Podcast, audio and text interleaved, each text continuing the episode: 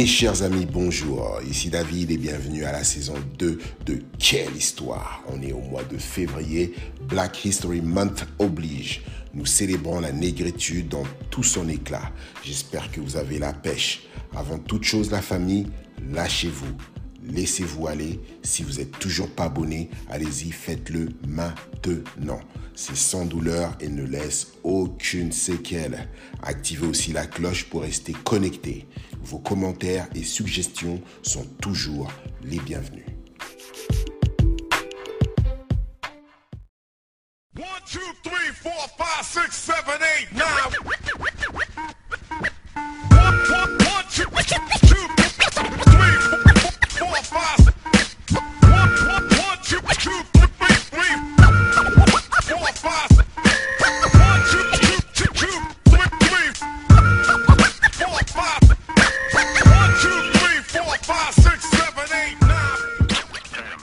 Aujourd'hui, je reçois une dame éloquente qui a beaucoup d'influence dans la célébration et la mise en valeur des communautés noires à Gatineau depuis plusieurs années.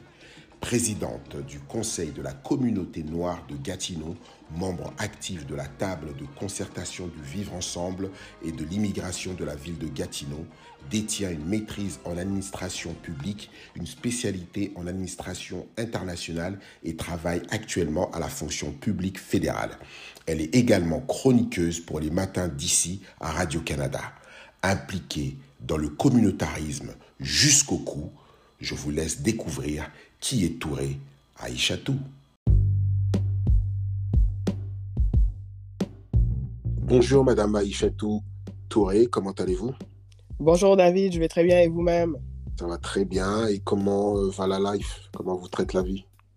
Bah écoutez, je pense qu'on est dans des temps très euh, différents, difficiles. Je pense que c'est une adaptation pour tout le monde, mais on fait tout ce qu'on peut. hein. On reste positif quoi. Exactement. D'accord.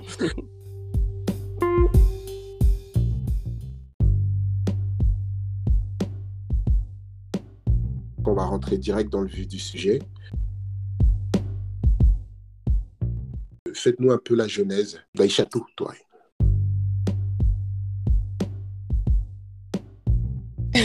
D'accord. Ben en fait, euh, je suis née au Mali, donc euh, je suis arrivée à Montréal très jeune. J'avais 4 ans la première fois qu'on est arrivé à Montréal. On suivait un peu mon père, en fait, qui, euh, qui était venu pour poursuivre un doctorat et médecin de formation. Il est venu poursuivre un doctorat à l'Université de Montréal. Par la suite, il est parti gérer un projet au Sénégal. Donc, on a toute la famille déménagé au Sénégal euh, euh, six ans, sept ans plus tard. On a fait cinq ans au- au Sénégal et on est revenu s'installer euh, encore une fois, et cette fois-ci à Gatineau. Donc, mes parents ont préféré s'installer à Gatineau, étant donné que mon père continuait à travailler à l'international et que nous, on revenait avec ma mère. Donc, euh, mon père et mes parents, en fait, voulaient une ville un peu plus calme, un peu plus tranquille pour voir leurs enfants euh, grandir. Donc, c'est pour ça le, le choix de Gatineau. Et c'est comme ça que nous, on a débarqué à Gatineau. D'accord, d'accord. Donc vous dites que vous êtes né au Mali, arrivé au Canada à 4 ans, déménagé à Dakar au Sénégal euh, de 11 à 16 ans, euh, Oui, ensuite ça. revenir au Canada. Euh, donc comment avez-vous vécu tous ces changements?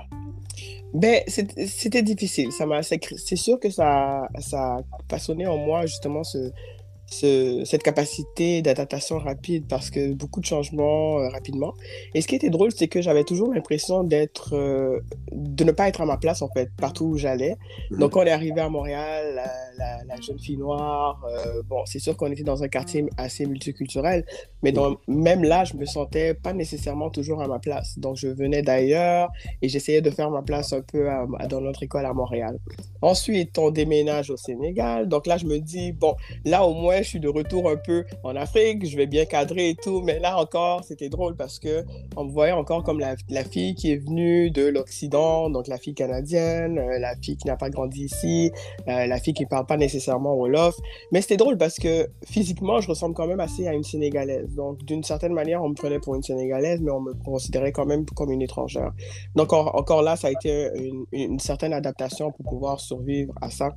Et finalement, quand on est revenu, euh, au lieu que ce soit juste, c'est- pas juste on revient et ça revient à la normale. Donc quand on est revenu à Gatineau, ça a été une nouvelle chose, une nouvelle adaptation, une nouvelle ville. se refaire des amis. Et c'est toujours ça, hein, quand on est jeune, ce qui, ce qui est important pour nous, c'est nos amis, c'est les personnes qui sont autour de nous. Donc, de devoir encore une fois recommencer ça à zéro, pour moi, à, à l'âge de 16 ans, lorsqu'on est en fin d'adolescence, je dirais jeune adulte, c'était pas la chose la plus évidente. Donc, j'ai fait mon cégep ici et finalement, je sais pas, peut-être euh, dans un cri du cœur ou quelque chose, j'ai décidé d'aller à Montréal pour continuer mon université. Euh, et là encore, une nouvelle adaptation. Donc, c'est un peu l'histoire de ma vie de devoir se réadapter à chaque fois. D'accord. Et euh, donc, vous dites que vous êtes arrivée, vous êtes malienne au départ, ça. à la base. Donc, vous arrivez au Sénégal, donc euh, vous êtes euh, étrangère. Mhm. Euh, on peut pas, on peut pas appeler ça du racisme, mais vous avez vécu ce qu'on appelle peut-être, vous avez été ostracisé un, un, petit peu par les autres, peut-être. Oui, est-ce, est-ce que c'était, comment vous l'avez, est-ce que vous l'avez vécu comme un, est-ce que c'était méchant ou quand vous trouvez, est-ce que c'était, c'était un avantage de, de, de venir de, enfin, d'être d'ailleurs, ou c'était plus négatif C'était positif ou négatif dans ce sens-là? Mais je pense que ça, ça, a été un mix des deux. Ça a été un mix des deux dans le sens où euh, j'avais une expérience différente. C'est sûr que j'avais un vécu différent, qu'il avait un que j'avais quelque chose à partager en fait. Sauf que d'un autre côté, comme c'est souvent les, les, groupes sont formés, les jeunes se connaissent, donc il y a des affinités qui se sont créées au, Mhm. à travers les différents cursus scolaires qui font que s'imbriquer souvent à des groupes euh, de jeunes étudiants de je- au secondaire, c'est un peu plus difficile. Donc je peux dire qu'à ce niveau-là, ça a été plus difficile. Ça m'a quand même fait que j'étais d'une certaine façon un peu renfermé. Mhm. Euh, mais d'un autre côté, il y avait d'autres personnes qui étaient très accueillantes, très ouvertes, qui au contraire, justement, m'incluaient dans, dans beaucoup de choses. Dans tous les cas, c'est sûr que ça a renforcé mon caractère à ce niveau-là. Et ça Mhm. m'a permis justement de, de, de, de, de- non seulement de, de, de, de prendre à, à, à m'ouvrir, moi, aux autres, même s'il y a une certaine fermeture qui, qui, qui se voit, mais Mhm. aussi de, de, de- d'essayer de, de s'insérer à, travers de certains groupes, de voir c'est quoi nos affinités, de voir c'est quoi nos ressemblances, les choses qui nous rassemblent en fait. Et Mhm. finalement, mon groupe d'amis avec qui j'ai fini, ben, quand j'ai quitté le, le Sénégal, on n'avait pas tout à fait fini le lycée à l'époque au, au Sénégal, donc moi j'ai fait mes deux, dernières années ici. Mais Mhm. mes amis, il y en a plusieurs avec qui j'ai encore un certain contact, on se rappelle encore de nos années, mais jusqu'à aujourd'hui, on rit encore du fait que vers la fin, on pouvait plus savoir si j'étais sénégalaise ou pas. Et je me rappelle que quand je suis arrivé à Montréal, il y a certaines, de mes, certains, certaines connaissances de Dakar qui étaient venues pour l'université aussi. Et des fois, quand ils disaient, oh, Aïchatou qui était au Sénégal, la malienne, elle est à Montréal aussi. Et il y en a qui disaient, non, mais Aïchatou, il y avait la, polémique, est-ce qu'Aïchatou est malienne ou sénégalaise? Je, me rappelle, rappelais que ça amenait des discussions houleuses au point où on m'appelait parfois pour me dire, non, mais eh, attends, là, tu peux nous confirmer, t'es malienne ou sénégalaise? Et, euh, et Sénégal, j'avais quand même euh, euh, euh, une, ba- une certaine base du Wolof. Donc, je faisais exprès de faire des blagues en Wolof ou en répondre en Wolof pour dire que non, je suis pas malienne, euh, que je suis pas sénégalaise, pardon, que je suis pas sénégalaise. Et ça m'a quand même suivi parce que, comme je disais, physiquement, je peux ressembler à une sénégalaise. Donc, même ici, les associations sénégalaises, les membres des, des, des communautés sénégalaises vont me prendre parfois pour une sénégalaise. Et le nom de famille, quand on parle du nom de famille Touré, c'est un nom ouest africain. Donc, Mhm. ça peut être Sénégal, Mali, Guinée, Côte d'Ivoire, ça peut être euh, n'importe quel pays de, de l'Afrique de l'Ouest. Donc, euh, c'est ça aussi, ça n'aide pas nécessairement les gens à, à définir directement de quel pays je viens. D'accord, d'accord. Ok, alors euh, parlez-nous du Conseil de la communauté noire de Gatineau et de votre rôle dans cet organisme. Mais en fait, je suis la présidente du Conseil de la communauté noire de Gatineau depuis quelques années. J'ai commencé mon deuxième mandat euh, l'année dernière. Mhm. Avant ça, j'étais quand même déjà impliqué. Le Conseil, en fait, c'est vraiment un organisme qui essaie de rassembler d'autres organisations ici dans la région pour euh, défendre les intérêts socio-économiques et culturels de nos communautés. Donc, quand on dit ça, on organise des activités comme par exemple le mois de l'histoire des Noirs. On travaille en collaboration avec la ville de Gatineau, vraiment pour mettre des activités au programme, créer une certaine synergie entre les organisations dans, la, dans, dans, dans le sens d'avoir une programmation variée, Mhm. d'avoir donné des conférences, donc donner cette visibilité, cette, ce- cette tribune aux, aux membres de notre communauté qui font des choses impressionnantes, qui ont de l'expertise, pour pouvoir les entendre, que ce soit sur des sujets qui nous touchent, sur des éléments, les entendre aussi en termes d'artistes. Donc, d'avoir différents éléments et de toucher un peu tout. Donc, on essaie aussi d'avoir des activités qui vont aller plus vers les, les jeunes. Donc, des lectures de contes, par exemple, des contes philosophiques qu'on fait C'est sûr que dans les deux dernières années, on a été surtout en ligne à cause euh, de la pandémie. Euh, donc, essayer d'avoir des conférences, euh, des différentes activités en ligne.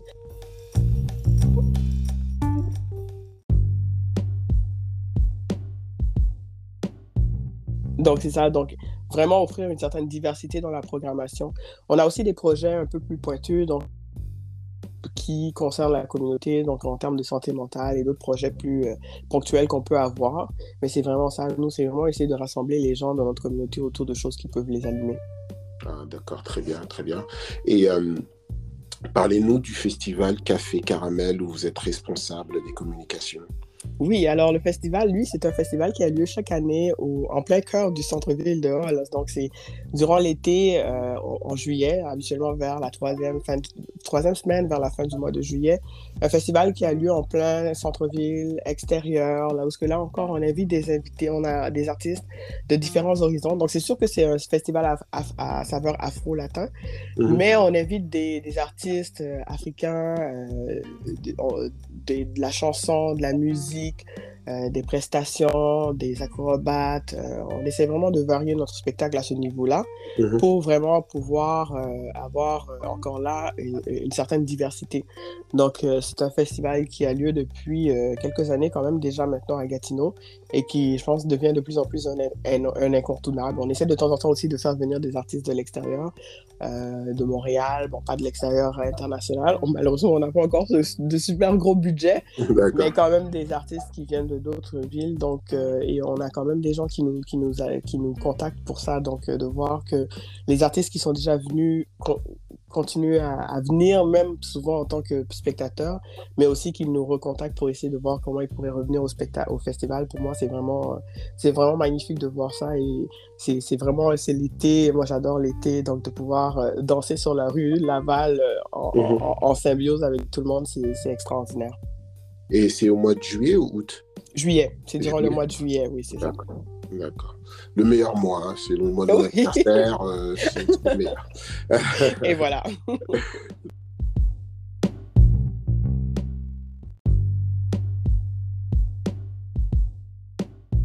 Vous êtes récipiendaire de l'ordre de Gatineau en Oui. 2021, Mhm. du prix du regroupement Affaires Femmes en 2017, ainsi que de la médaille du jubilé de diamant de la reine Elisabeth II en 2013. Mhm. Pour votre implication communautaire, vous les accumulez, les prix, n'est-ce pas Comment tout ça s'est arrivé? Ben, je sais pas, je sais pas, franchement. Quand on fait ce travail, quand on, donne de notre temps bénévolement comme ça, c'est clairement pas pour des prix. Donc, lorsqu'on les reçoit, moi, pour moi, c'est extraordinaire, c'est fou. Et euh, ce qui est intéressant, c'est vraiment que c'est un travail d'équipe derrière tout ça. Donc, euh, c'est peut-être moi qui les aide, tous ces prix-là chez moi. Mais c'est vraiment des travails d'équipe. Et moi, c'est vraiment ce, temps que je peux faire avec la communauté, ces activités qu'on peut organiser, euh, de voir les gens venir aux activités, être satisfaits des activités, proposer d'autres activités aussi. Hein, parce que c'est vraiment ça. Euh, mais c'est exceptionnel. Je pense que ça s'explique pas. Mais c'est vraiment toute mon implication. hein. Je suis impliqué euh, un peu partout. On rigole. Parce que je, dis j'ai un temps plein, j'ai un travail à temps plein, mais je fais du bénévolat aussi à temps plein. Mhm. Donc, toutes les organisations, que ce soit euh, en ce moment le Conseil de la communauté noire de Gatineau, euh, les, les- les autres organisations avec qui j'ai eu à travailler ou avec qui je travaille encore, comme on- par exemple le regroupement des Maliens de la région de la capitale nationale, euh, l'Union provinciale des minorités raciales et ethnoculturelles avec qui j'ai sur lequel j'ai été sur le membre, j'ai été membre du CA. Je suis encore membre de, et, même fondatrice du, du Comité international pour l'aide d'urgence et développement qui s'appelle le CIOD, qui travaille avec euh, qui, qui, est, qui est à l'extérieur, en fait, qui est en Afrique, qui a Mhm. des projets dans certains pays, qui est vraiment euh, pro- des programmes d'accompagnement des réfugiés. Euh, je suis membre même d'un CA, d'un centre de la petite enfance. Ouais, Donc, mes enfants, j'ai deux garçons qui ont deux ans et quatre ans et, et, et je pouvais pas continuer à, à simplement m'im- m'impliquer dans la communauté sans m'impliquer aussi dans leur développement. Donc, vraiment voir comment leur système, le système éducatif euh, fonctionne. Et je trouve que déjà avec la CPE, euh, avec ce CA-là, ça m'a- ça ça m'en apprend beaucoup. Il y a beaucoup de choses que je connaissais pas. Je trouve qu'il y a, certains, il y a certains, certaines sphères, lorsqu'elle n'est pas directement impliquée, on en ignore beaucoup des éléments, beaucoup du travail qui est fait derrière. Donc, de pouvoir travailler, d'être là, ça, ça, ça, ça me fait apprendre beaucoup. Et on parlait du mois de l'histoire des Noirs tout à l'heure. J'ai été coordonnatrice pendant deux, trois ans euh, pour la ville de Gatineau aussi. Donc, euh, des choses comme ça que je fais ici à Gatineau, Mhm. que, que comme j'ai dit, c'est c'est ces rencontres interculturelles, ce, ce partage qu'on peut faire, de trouver des solutions, de proposer des solutions, de travailler ensemble vers des, des choses communes. Moi, c'est vraiment ça qui m'anime et je trouve que, je l'ai dit tout à l'heure, mais c'est vraiment trouver ce qui nous ras- rassemble et trouver des solutions pour ceux qui nous divisent. Donc, c'est vraiment ça qui m'intéresse, c'est vraiment d'avoir ce, ce, ce, ce travail ensemble avec les gens. Bah, franchement, bravo. hein. Merci. Et quelles sont les raisons qui vous ont poussé à vous impliquer dans la ou les communautés ici dans la région? Mais à la base, c'est sûr que je fais souvent la blague qu'à la base, quand j'ai commencé à m'impliquer, c'était parce que je voulais organiser des soirées, je voulais organiser des fêtes. Euh, mes parents sont des personnes qui aiment beaucoup rassembler les gens. Donc chez nous, ça a toujours été Full House. On est nous, moi, on est, on est six. Euh, j'ai un demi-grand frère, mais on est cinq euh, qui avons grandi ensemble, frères et sœurs. Mais au-delà de ça, nos parents ont toujours eu d'autres enfants qu'ils qu'ils- qu'ils avaient sous leur, sous leur garde, en fait. Donc, on a toujours eu une, une maison remplie, remplie, remplie. Et cet esprit festif, ça a toujours fait partie de nos mœurs. Mhm. C'est pour ça, d'ailleurs, je pense que pour notre famille, la, la période de Covid a été particulièrement difficile. Et je sais que ça l'a été pour beaucoup d'autres personnes. Mais c'est Mhm. ces rassemblements qu'on ne pouvait pas faire. Et nous, chez nous, chez mes parents, tous les vendredis, tout le monde est là. Et quand je dis tout le monde, c'est pas juste les frères et sœurs. C'est vraiment des amis euh, de la famille qui sont devenus comme des frères et sœurs. Mhm. Et lorsque la, la pandémie a commencé, pour ma mère, la partie difficile, c'était de dire, quand on a 10, droit à 10 personnes, mais c'est qui les 10 personnes qu'on peut inviter? Donc là, ça ça, ça à cause de ça, ça a dû arrêter parce que Mhm. on voulait pas, on- ma mère ne voulait pas faire de, pré- de, de préférence. Donc Mhm. ça, ça a été un, un- un coup dur. Mais c'est vraiment ça, c'est vraiment de rassembler les gens, de pouvoir être ensemble, euh, de pouvoir créer des choses. Donc moi, au début, c'est vraiment pour ça que j'avais commencé à m'impliquer, de voir comment je pouvais organiser des choses qui rassemblaient des gens, qui faisaient sortir les gens, qui les ramenaient quelque part, que ce Mhm. soit de la musique, que ce soit de la nourriture. Partager aussi, c'est justement cette culture, parce que je, je l'ai ancrée en moi, ma culture malienne. Mhm. Euh, donc, de, de pouvoir la partager avec, les, avec tout le monde, en fait, avec les autres communautés, de changer et de pouvoir découvrir aussi les autres communautés. Donc, moi, c'était ça qui m'avait beaucoup attiré au début, mais ça a changé un peu au fil du temps, euh, la façon dont je m'impli- m'impliquais. Mais à la base, c'était vraiment ça, et je pense que l'idée, c'est encore aujourd'hui de pouvoir voir comment connecter les gens. Ah, ben, très bien. Et euh, la condition féminine revient souvent dans vos activités. Mhm. Euh, pourquoi ressentez-vous le besoin euh, d'en prendre part? Je sais que vous êtes une femme, c'est normal, tout ça quelque part, ça va de soi, mais c'est pas toutes les femmes qui s'impliquent autant que vous. Pourquoi cette implication? Mais je pose souvent la question si c'est pas nous, ça va être qui? Donc il faut qu'on soit là. Il faut qu'on soit là et je pense que le message doit être clair. Les femmes doivent être là et je pense que les femmes ont fait beaucoup de parcours. Les femmes noires, d'autant plus, on en fait encore. Mais il faut qu'on soit présente. Il faut qu'on soit présente. Il faut qu'on qu'on qu'on génère cette contribution euh, dans la société. Et moi, j'aime dire souvent que, encore une fois, je dis à la blague, si on, laissait, si on nous laissait, nous les femmes, gérer les choses, je pense qu'il y, aura beaucoup, il y aurait beaucoup de choses qu'on aurait gérées depuis longtemps. moi je, dis, moi, je dis, je suis tombé, je suis tombé sur une blague une fois qui disait, ben, si, si, si, si c'était les femmes qui étaient au pouvoir, qui étaient président de la République, euh, des républiques, euh, il n'y aurait pas de guerre, mais il y aurait, il y aurait plein de pays qui se feraient la gueule.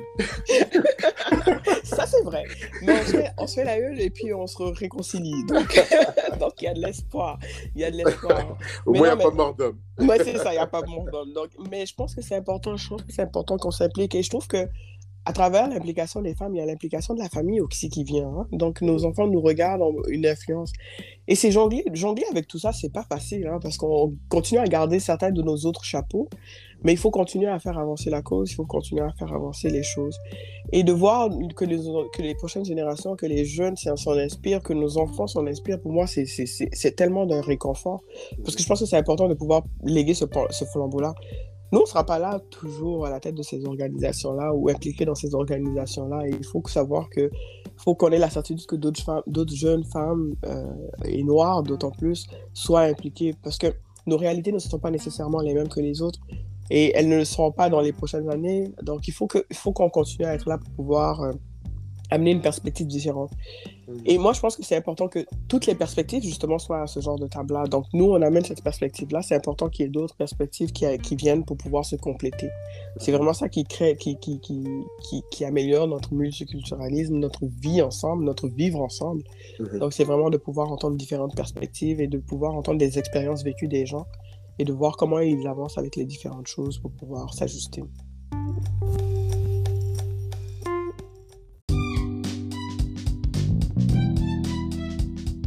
Maintenant, on va passer à la question.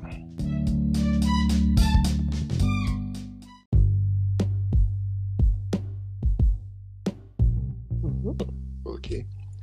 Où étiez-vous quand vous avez appris le coup d'État au Mali en 2012 Mais avant, avant de, de- de nous dire où vous étiez exactement, parce que je pense que vous avez cristallisé ce moment-là, Mhm. euh, euh, pouvez-vous euh, nous mettre en contexte? Qui Oui. le président, etc. Absolument, absolument. En 2012, en fait, euh, le moment est tellement cristallisé dans ma tête, c'est fou. Euh, il y avait eu des, plusieurs mois de tension. À l'époque, c'était Amadou Toumani Touré qui était le président de la République. Bon, Mhm. là, je vous dis Touré, vous, vous allez me dire que c'est un parent. non. je vous pas un ramène. oncle, non Je vous rappelle, Touré nom de famille très commun en Afrique de l'Ouest, les Tremblés du, de l'Afrique de l'Ouest. Donc, je fais ça. Donc, en fait, donc c'est ça, c'était le président de la République et il y avait déjà de vives tensions dans le pays, en fait. Il y avait des mouvements euh, armés, des groupes armés islamistes euh, qui avançaient vers la capitale, euh, qui avaient fait beaucoup de désordre déjà dans le nord du Mali, qui avaient pris certaines villes principales au nord. Et euh, la situation était vraiment catastrophique. Euh, l'armée, l'armée se faisait décimer dans certaines régions, dans certaines villes. Et on parlait du leadership de femmes tout à l'heure. Les femmes de soldats, les mères, des mères de soldats qui ont, qui ont péri au combat, justement, Mhm. ont fait des soulèvements, des soulèvements euh, politiques, justement des soulèvements publics euh, à la capitale, vraiment pour euh, démontrer ce ras-le-bol qu'il fallait que quelque chose change.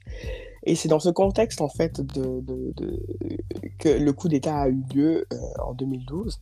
Mhm. Et je me rappelle, à l'époque, j'étais très impliquée. J'étais la vice-présidente du regroupement des Maliens de la région de la capitale nationale, du, euh, ici à Gatineau. Mhm. Et je me rappelle que on, on voyait que les choses, il y a on voyait la tension, on voyait vraiment qu'il y avait des choses qui allaient bouger. Euh, mais on ne s'attendait pas nécessairement à ce qu'il y ait un coup d'État comme ça. Mhm. Et je dois dire que, on- à l'époque, je me rappelle qu'on était vraiment un groupe collé, tissé, serré. hein. Plusieurs avaient fait l'université ensemble, donc on était vraiment euh, une gang, là, comme on dit. C'était pas juste un CA comme on, comme on peut les connaître euh, dans des- dans d'autres milieux. Nous, c'était vraiment euh, un groupe de, de jeunes, on se connaissait, on se fréquentait, on se... et, et ça a explosé et c'était vraiment euh, le, le désarroi total, en fait. Mhm. Donc, on était à Gatineau, on était en panique totale. Euh, on s'appelait, on essayait d'avoir des nouvelles du pays, on essayait d'avoir des contacts, d'essayer de savoir qu'est-ce qui se passait concrètement. Et vous savez, souvent, les coups d'État en Afrique, quand- lorsque ça se passe, ils prennent directement la, la chaîne nationale, donc euh, ils siègent là-bas et là, il y a rupture d'informations sur la chaîne nationale. Donc, c'était toute cette trouver l'information, essayer d'avoir l'information, essayer d'appeler les gens sur le terrain. Évidemment, les lignes étaient saturées, donc c'était pas toujours facile d'avoir l'information. Et nous, du côté ici à Gatineau aussi, mais les gens nous appelaient, évidemment, parce qu'on est le regroupement, donc c'est- on essaie de trouver l'information, que ce soit les Mhm. autorités canadiennes, mais aussi les membres de notre communauté qui essaient vraiment d'en savoir un peu plus, de savoir qu'est-ce qu'on pouvait faire, euh, qu'est-ce qui allait se passer, etc., etc. Mhm. Et ce qui est intéressant aussi, c'est de voir que les membres de la diaspora ou même les membres de notre organisation n'étaient pas tous particulièrement d'accord sur la façon dont les choses étaient faites. Donc oui, il y en a certains qui étaient oui, il fallait le coup d'État, il fallait euh, passer à autre chose. Il y en a d'autres qui disaient non, euh, c'est un, acte antidémocratique. Donc à ce niveau-là aussi, c'était souvent euh, des conversations très houleuses.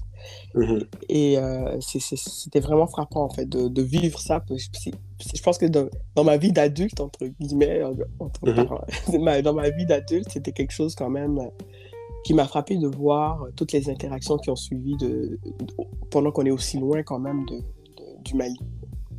D'accord. Et puis avec du recul, est-ce que c'était un mal pour un bien ou pas du tout? Mais il s'en est suivi plusieurs autres euh, dénouements tristes, d'autres coups d'État. Donc, euh, on est devenus les champions de coups d'État en ce moment.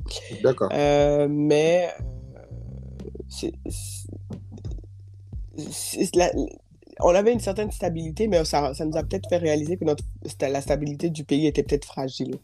Donc, euh, les soulèvements qu'il y a eu, il continue à y avoir des soulèvements jusqu'à aujourd'hui. Donc, euh, en espérant que ça va vraiment faire du changement. Mais ce qui est intéressant de mon côté, c'est que ça a été l'un des tournants, justement, de, de mon, du développement de mon intérêt à ce que je faisais en termes d'implication. Mhm. Donc, comme je disais, beaucoup, on était, j'étais beaucoup dans l'organisation, dans la logistique des fêtes, des, des, des- des- célébrations. Mais à partir de ce moment-là, mon intérêt vers la politique a été plus prononcé. Mhm. Euh, j'ai commencé à mieux comprendre les enjeux socio-économiques que pouvaient avoir, socio-économiques, mais aussi politiques, les Mhm. enjeux que pouvaient avoir certains de nos pays. Donc, c'est là que cet intérêt-là a été, euh, a été déclenché dans mon cerveau. Et j'ai fait beaucoup de lectures. Bon, quand on est à l'université, évidemment, on fait beaucoup de lectures. Mais là, c'était de la lecture intéressée que je faisais.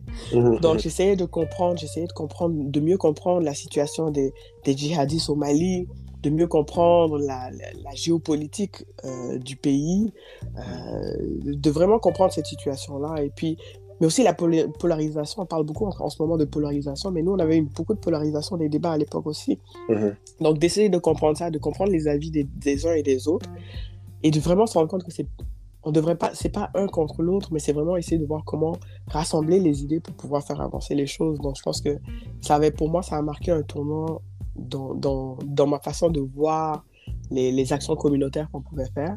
Et aussi cet intérêt qu'a eu, comme je disais, les, les instances politiques, gouvernementales de nous contacter. Nous, on se considérait comme la petite association qui faisait des, des, des petits trucs dans notre coin. Mais, Mhm. de voir, mais de voir que finalement, il y a des gens qui nous regardaient et qui voyaient le travail qu'on faisait et qu'on nous appelait à des réunions pour justement parler de ce- de- de- d'une telle situation. Mhm. Pour moi, ça m'a fait réaliser que l'importance que peuvent avoir de petites organisations comme les nôtres, comme à l'époque, donc de, de, de vraiment réaliser l'impact qu'on peut avoir non seulement dans nos communautés, mais, Mhm. ailleurs, mais ailleurs. Ok. Et actuellement, est-ce que vous considérez que le Mali est, euh, est stable ou euh, c'est encore. euh, non, en ce moment, ben, en fait, il y a un, gou- un gouvernement en ce moment de transition euh, suite à un autre coup d'État qu'il y a eu il y a quelques mois. Il y a un autre gouvernement de transition. euh, pour l'instant, il y a, des, vives tensions avec la CDAO. euh, parce que lors du plan initial, il y avait eu une demande que les élections soient faites en début 2022, ce qui n'a pas été le cas. Donc il y a de grosses tensions en ce moment avec la CDAO et avec, euh, évidemment avec la France. Je pense que c'est des tensions qui sont très vives. Donc j'espère vraiment qu'on va pouvoir trouver un dénouement euh, à toute cette situation-là en termes de... Et pour l'intérêt principalement des Maliens, du Mali. Donc c'est Bah, vraiment... là, là, je, viens, je, viens, je viens de penser à un truc, justement, ça vient de me frapper. C'est au Mali actuellement qu'il y a le, le souci avec- entre la France et le Mali. C'est exactement ça. voilà, la France, euh, les Maliens veulent, veulent que, que la France se retire Exactement. de leur, euh, du territoire. Et puis, d'accord, ok. Exactement. Ok, d'accord, je comprends. Ouais, c'est pas stable du tout.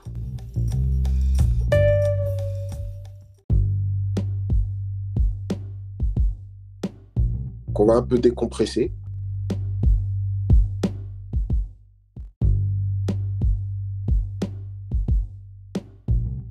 Quel est votre film préféré de tous les temps? Et pourquoi? Le film, pas plusieurs films, le film. C'est quand même une question très difficile, David. Non, je vais, non, je vais- non, je vais non. vous mettre... Non, mais je vais vous mettre en contexte. Je vais vous mettre en contexte. Mes amis rient beaucoup de moi parce que je suis quelqu'un, déjà à la base, je me rappelle pas des films. J'adore regarder les films, Mhm. mais quelques mois après, je me rappelle pas du dénouement des films. Et c'est drôle parce que souvent, on choisit un film, on se dit, ouais, personne l'a vu. Et là, on commence le film et puis je dis, ah, mais oui, je l'ai vu celui-là, finalement. Donc, on se moque de moi en matière de films. Donc, je suis pas l'experte des films du tout de mon entourage, de mon cercle. D'accord, mais s'il y a un truc, un film qui vous a Mais marqué, un truc, euh, vraiment, celui-là, il est resté. Ouais, ben si, si je dois en choisir un parmi tant, euh, comme j'ai dit, il y en a quand même beaucoup qui m'ont marqué. Mais je pourrais dire le Black, le- la Panthère Noire, Black Panther.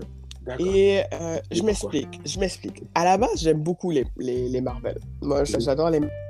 D'accord. Euh, même si souvent, il faut que je re- regarde un, un- un- un film précédent pour m'assurer que je suis prête pour le deuxième ou le troisième. pour être sûr que je me rappelle de la fin. Euh, mais j'adore les Marvel et je trouve que celui-là en particulier, ce qu'il a amené, c'est vraiment euh, mettre en action des acteurs noirs dans, dans toute leur splendeur. Et pour moi, c'est un symbole fort. Bien, c'est sûr qu'on regarde, en tant qu'Africaine, je regarde le film, je sais que c'est un pays fictif, c'est une langue fictive et tout. Mais le symbole que ça peut dégager, on sait que les jeunes grandissent avec cette idée, cette image des super-héros. Donc, Mhm. de pouvoir s'identifier à des, à des héros, des héroïnes noires, ça a changé le jeu. Et moi, Mhm. je pense que lorsque on regarde nos enfants et euh, lorsqu'on regarde les, les jeunes enfants, lorsque le film était sorti, de voir des enfants s'identifier aux personnages, aux différents personnages, et c'était pas juste le héros principal, c'était les différents personnages qu'on pouvait voir dans le film. De pouvoir s'identifier à ça, de voir une communauté noire forte qui avait un symbole fort, pour moi, ça a changé beaucoup de choses. Et ça me ramène tout à, à toute la question de justement de cette représentativité qu'on peut avoir, dans les, que ce soit dans les médias, dans les films, dans les magazines. Parce qu'on vit tous avec un idéal ou une, euh, Mhm. quelque chose au- auquel on aspire. Mhm. Et lorsqu'on le voit pas, lorsqu'on se voit pas représenté dans nos magazines, c'est comme si on n'est pas à, cette valeur, on n'est pas représenté, on n'a pas cette valeur-là aussi. Donc de pouvoir avoir de plus en plus de représentation de, de personnes, moi je trouve que c'est important, c'est- ça, frappe, ça frappe l'imaginaire, ça, ça frappe concrètement les jeunes. On le dit souvent l'expression en anglais, I can be what I can see. Donc de pouvoir voir des, des, des, figures s'illustrer à ce niveau-là, que ce soit là on parle du film, mais dans toutes les sphères. On peut parler des politiciens, on peut parler des journalistes, on peut parler des, chanteurs, des chanteuses. Ça, ça, ça permet aux autres de pouvoir s'y voir aussi, de pouvoir ne plus rendre ces, ces, ces, postes-là ou ces métiers-là impossibles à atteindre. Mhm. Et puis ce que j'avais trouvé d'extraordinaire dans le film, c'était le fait que euh, ils, ont, ils ont gardé le côté où euh, euh, les acteurs avaient vraiment l'accent africain et parlaient Mhm. avec l'accent africain, ce qui n'a pas été reproduit en français. Quand j'ai vu la Mhm. version française, j'étais un peu déçu parce que je me suis dit, ben, ça rajoutait encore une, touche. d'authenticité dans, dans, dans, dans- au film. Quoi. Ouais, c'est vrai. C'est vrai, c'est intéressant, je ne l'ai pas vu en français, donc je devrais aller le voir. Oui, j'ai regardé, bah, regardé en anglais et puis à un moment donné, Mhm. je suis tombé sur une version française, mais j'ai pas regardé en entier. J'ai juste et puis j'ai dit ah, bah, ça, ça sonne pas C'est pareil. intéressant. Ça a enlevé un petit côté, comme je dis justement, d'authenticité et puis euh, et puis voilà, j'étais un peu déçu. Mais, mais David, ça amène une bonne question parce que lorsqu'on crée des films, lorsqu'on crée des, des, euh, des outils ou des, du matériel qui s'adresse à, à une certaine communauté ou à, une certaine, à un certain public, ce serait des, ce serait des, des éléments importants à prendre en considération, justement, parce que si vous dites que dans l'anglais, vous avez l'accent, puis là, le français, ça ne reflète pas exactement la même chose, il y a comme euh, un élément de l'expérience de- du, du téléspectateur qui n'est plus là, en fait. C'est intéressant. Et, et, et je pense que et je pense que l'accent africain dans la langue française vient toujours avec une certaine honte euh, parce que euh, le mec qui parle avec un accent africain tout de suite on se moque de lui parce que au départ euh, ben déjà un noir peut être ben, je parle toujours dans la mentalité parce qu'il y a toujours une mentalité super francophone une mentalité super anglo-saxonne Mhm. et le, le, le noir qui parle français avec un accent euh, euh, euh, africain, bah, on dirait qu'il n'est pas trop intelligent, même s'il le parle bien. On se moque un peu de lui parce qu'il y a eu beaucoup euh, d'humoristes, il y a eu beaucoup de blagues sur euh, l'accent africain. Et, euh, et je trouve que justement, en ayant, enfin, s'ils avaient respecté ce côté-là en, redonnant l'accent africain à des gens qui sont, qui sont des super-héros ou un super-héros avec, euh, le- enfin, enfin, dans tout le film, ben, ça, aurait- ça aurait euh, redoré un peu le blason, un- Mhm. la crédibilité à notre accent africain euh, dans, dans la langue française. Quoi. Mais Ouais. encore une fois, la, euh, la, la langue française avec, euh, avec ses préjugés, ben voilà, quoi, ne l'a pas, ne l'a pas repris et je trouvais ça dommage. Mais c'est dommage parce que les accents, moi je trouve ça justement magnifique. Et là, euh, Da- David, vous dites l'accent africain, mais on, on s'entend, il y a plusieurs accents africains. Et Effectivement. pour avoir vécu au Sénégal, quand j'entends Ah, un bah Sénégalais, oui, je suis bah comme oui. Ah ouais, ça c'est de l'accent sénégalais. Bah oui, bah oui, malien. t'entends un, Français, Donc- un Congolais Donc, parler mais, le français, mais c'est ça, c'est la touche. Je trouve que c'est la touche d'authenticité, d'authenticité qui vient de tout un chacun. Et je trouve que souvent, c'est vrai qu'en français, on va, on va plus mettre l'accent sur ça, mais c'est tellement important, c'est- ça fait partie de nous, ça fait... Puis Mhm. moi, je, je- on, rit souvent de moi parce qu'on dit que je suis un caméléon. Quand je parle, je parle avec certaines personnes, j'ai, un accent, j'ai tel accent. Quand je parle avec d'autres personnes, je suis tel, tel accent. Mhm. Mais c'est, c'est- c'est vrai, c'est- et c'est vrai, souvent, je réalise même pas, mais c'est vraiment parce que je rentre dans la, je rentre dans la conversation, je me retrouve, c'est comme si je suis au Sénégal ou comme si je suis au Mali. Mhm. Et là, je, je, je parle de, de tout cœur, en fait. Donc, c'est je trouve que c'est intéressant d'avoir, justement, de voir ces, touches de personnalité ressortir à, travers des accents. Et moi, j'adore essayer de voir un peu euh, d'où viennent certaines personnes. J'ai toujours cette curiosité de voir euh, les gens autour de moi, leur vécu, d'en apprendre un peu plus sur eux. Donc, en- souvent, en écoutant les gens parler, je suis comme, Ah, peut-être elle est de l'Est, ou peut-être elle est de l'Ouest, peut-être elle est du Mali, peut-être. Donc, c'est un, petit jeu personnel que j'aime bien faire dans ma tête, mais moi, pour moi, je trouve ça magnifique, les accents. Donc, euh, Bah, bah, c'est bien parce que quelque part, vous, êtes, vous avez cette capacité-là, de, vous, a- vous pouvez le faire. Vous pouvez le faire parce que grâce à votre multiculturalisme, et c'est possible. Euh, je sais que les gens euh, aiment toujours mettre les gens dans les cases. Euh, l'autre, Ouais. celui-ci, il est blanc, l'autre est noir, l'autre est ceci, l'autre est cela. Et quand on est euh, polyvalent, des fois, surtout dans ce, dans, dans ce genre de situation, on- les gens ont du mal à nous caser. euh, Des fois, ça gêne, alors que non, pas du tout. mhm, Et moi, je, je, je peux le faire. Je suis capable. Je parle avec, un- je parle avec telle personne. Je peux, je peux m'imprégner de cette personne et, puis- Ouais. et, et, et, et- et d'une autre. Et, puis, voilà quoi. Mhm. Et euh, les gens souvent, ben, mais je, je comprends parfaitement et c'est c'est dommage parce que je pense qu'on est dans un monde, surtout avec l'Internet. euh, moi, je vois les jeunes aujourd'hui euh, parler, avoir des expressions euh, euh, françaises, euh, de Mhm. France, quoi Mhm, alors que alors que ben, c'était avant avant l'internet avant avant les réseaux sociaux ben ça n'existait pas quoi les gens parlaient euh, le français québécois et le français canadien ah, le français de France mais mhm. maintenant j'entends des jeunes parler comme un petit peu comme en France avec des expressions Ouais. Waouh, c'est extraordinaire quoi je Tout vois que- mélange. c'est ouais, super. ouais Et- Mais, mais Ouais. juste, juste, juste une petite anecdote, j'ai fait mon stage de, de fin de maîtrise à Québec et je me rappelle qu'il y avait certains, certains mots que j'utilisais lorsque je parlais avec mes collègues et puis il y en a une une fois qui arrive et puis elle m'a dit « Ah ouais, ça c'est une expression de l'Outaouais ». Et c'est drôle parce que j'ai jamais réalisé qu'il y avait des nuances aussi dans le québécois lorsqu'on parle, qu'on peut Mhm. reconnaître que cette expression est de telle région ou de telle région. Donc ça aussi, ça m'avait ouvert les yeux à l'époque de réaliser que, mais en fait, donc, quand on parle d'accent, c'est universel, en fait. C'est pas un accent contre un autre. Il y en a plusieurs de partout. Il y a des expressions qui de partout. Donc, euh, il y a des, il y a des nuances. Et encore une fois, moi, je trouve que c'est le cachet de tout un chacun. C'est le cachet de certains, de certains endroits. Et puis, on doit le chérir.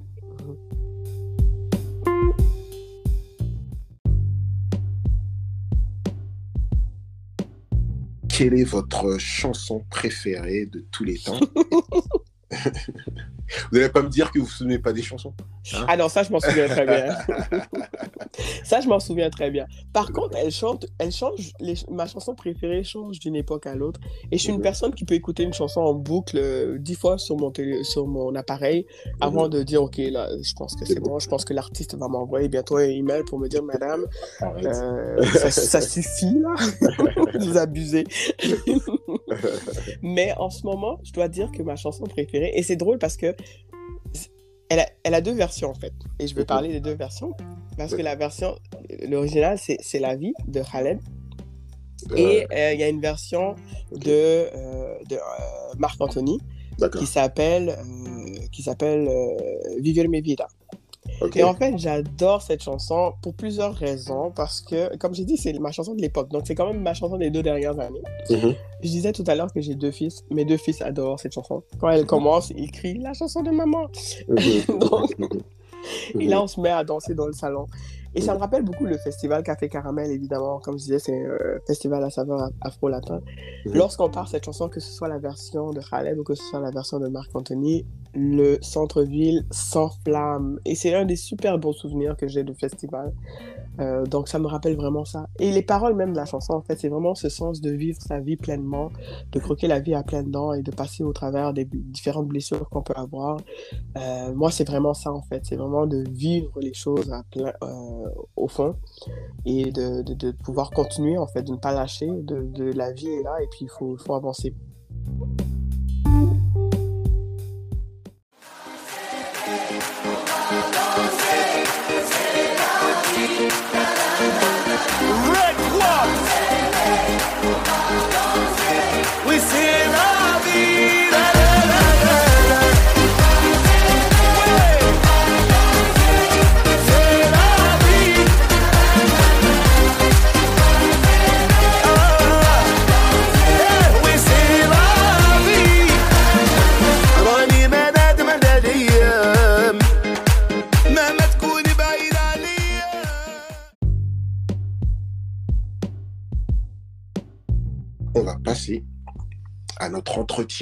Spécial. Ok. Oh. Et pour vous, j'ai choisi l'entretien frites ou poutine.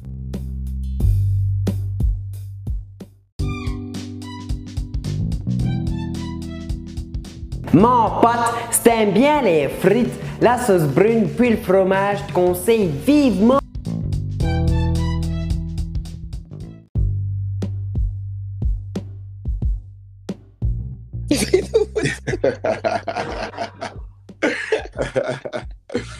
Ok. Donc on va commencer. Ok. Oui. Vous êtes plutôt frites ou plutôt poutine Oh mon Dieu. Oh là là. Hum, ça dépend. Ça dépend de où. Moi, j'aime les frites originales, donc pas les frites congelées. Euh, D'accord. Je suis celle qui me tape les plus. Je mets plus, j'épluche les pommes de Avec les terre. patates, et- puis ouais, les ouais, ouais. Il y a des grosses, des Ouais, petites frites. Voilà. euh, voilà. voilà. Donc, euh, oui, bon, je vais dire que je suis plus frite. Parce que les poutines, j'en mange beaucoup moins souvent. Mais quand j'en mange, je suis aux anges. Euh, Êtes-vous plutôt banane pesée ou plutôt banane plantain Sucré à l'africaine? Les bananes pesées, c'est celles fait à la lycéenne quand on les aplatit, c'est ça? Voilà. Non. Pas trop sucré. À loco, non, les bananes africaines. À loco.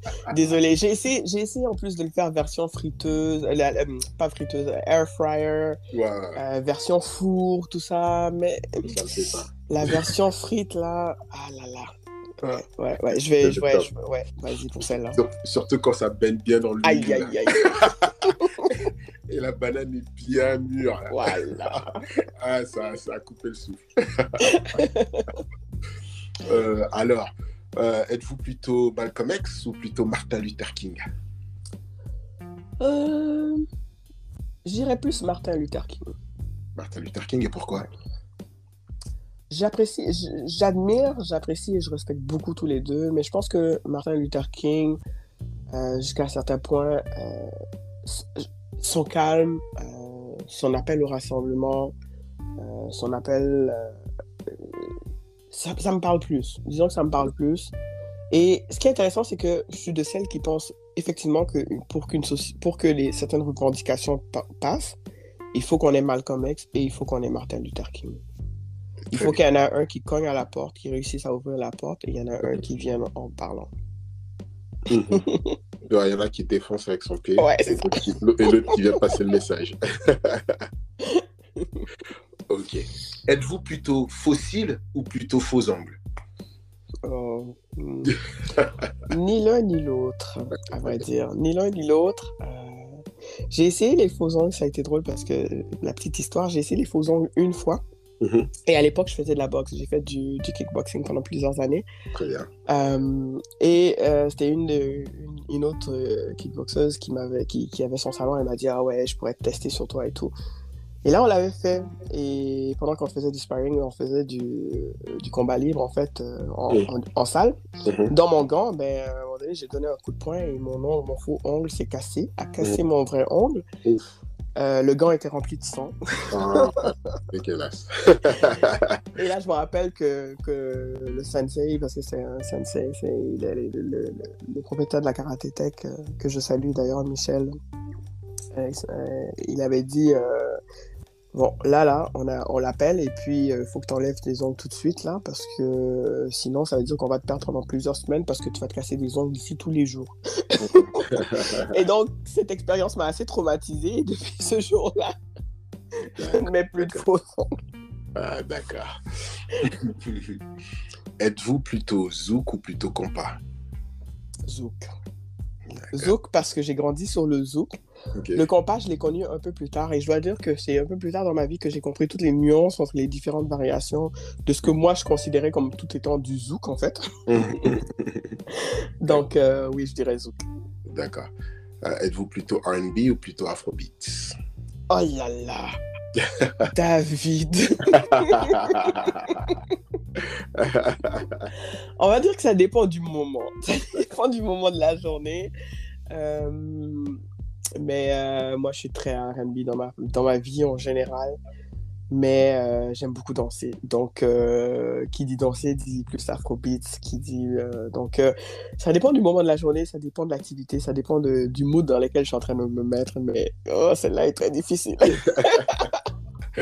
Alors, êtes-vous plutôt Michael Jackson ou plutôt Prince? Ouh, je vais dire Michael Jackson. Tout simplement parce que euh, je connaissais beaucoup plus le répertoire de Michael Jackson depuis ma jeunesse. D'accord. Prince, j'ai appris à l'aimer beaucoup plus tard dans ma vie, euh, Mhm. grâce à une de mes super amies. Mhm. Donc, euh, les chansons de, de- de Michael résonnent encore plus dans ma tête que celles de Prince, mais je les respecte tout autant euh, en tant qu'artiste. Ok, je vais encore pousser, je vais encore aller un peu plus loin. Êtes-vous plutôt Whitney Houston ou plutôt Maria Carey? Oh là là Oh, oh là là, ça c'est deux divas. hein. Bon, je dirais Whitney Houston. Encore là, même chose, je pense que euh, The Bodyguard m'avait tellement frappé comme film quand j'étais jeune. Euh, ça aurait pu d'ailleurs être mon film. La prochaine fois, j'aurais pu y réfléchir. Ça aurait pu être The Bodyguard comme mon film préféré. Mais je dirais Whitney. Je pense que Whitney, euh, elle, a, elle, a, elle a eu un impact phénoménal sur la. Terre. Mhm. Autant, mais c'est sûr que Maria elle a une sublime voix. Mais...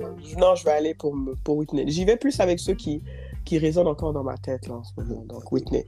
D'accord, et pour la dernière, êtes-vous plutôt Star Wars ou plutôt Star Academy? Oh là là, là, je vais devoir dire ni l'un ni l'autre. Ah d'accord, d'accord.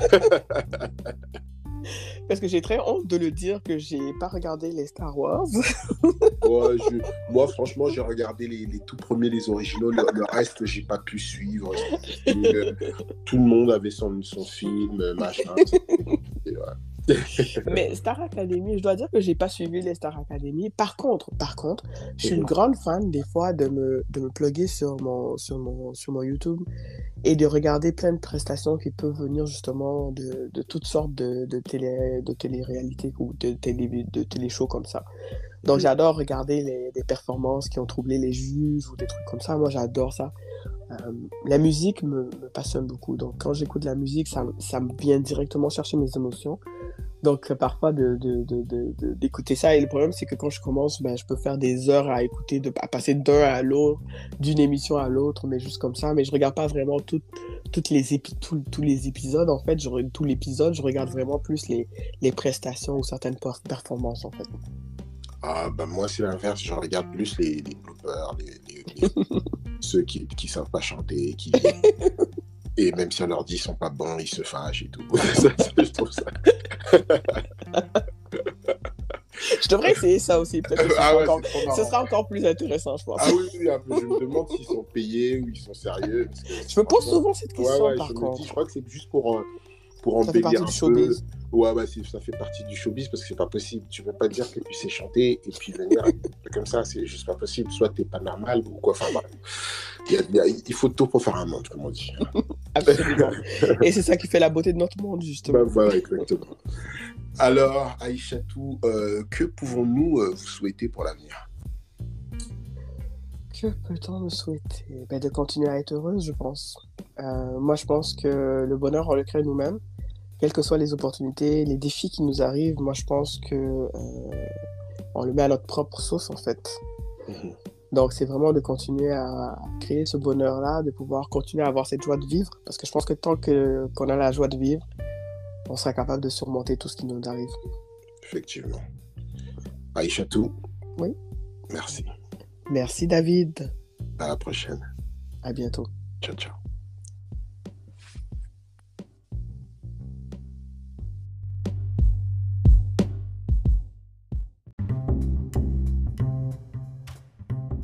Ben voilà, c'est pour aujourd'hui. Merci à tous les auditeurs et auditrices d'avoir écouté cet épisode jusqu'à la fin. Merci à Aïchatou pour ce bon moment de partage. Quelques petits rappels avant de se quitter. Allez-y, abonnez-vous, laissez-vous faire. Partagez ce podcast, parlez-en à deux personnes qui vont en parler à deux autres et ainsi de suite. Un détail super important. Lâchez-moi 5 étoiles si vous êtes sur Apple Music ou un commentaire si vous utilisez des plateformes telles que Spotify, Google Podcast et autres. Tout cela, vous le savez très bien, permettra de donner plus de visibilité au podcast dont je compte énormément sur vous. Suivez-moi sur ma page Instagram et Facebook à quellehistoire.podcast. N'hésitez pas à m'écrire, à m'envoyer un petit message, un petit coucou, ça fait toujours plaisir, à quellehistoire.podcast à. À chacun son histoire. Mais quelle histoire À vous de le découvrir dans le prochain épisode, jeudi prochain. Ciao, ciao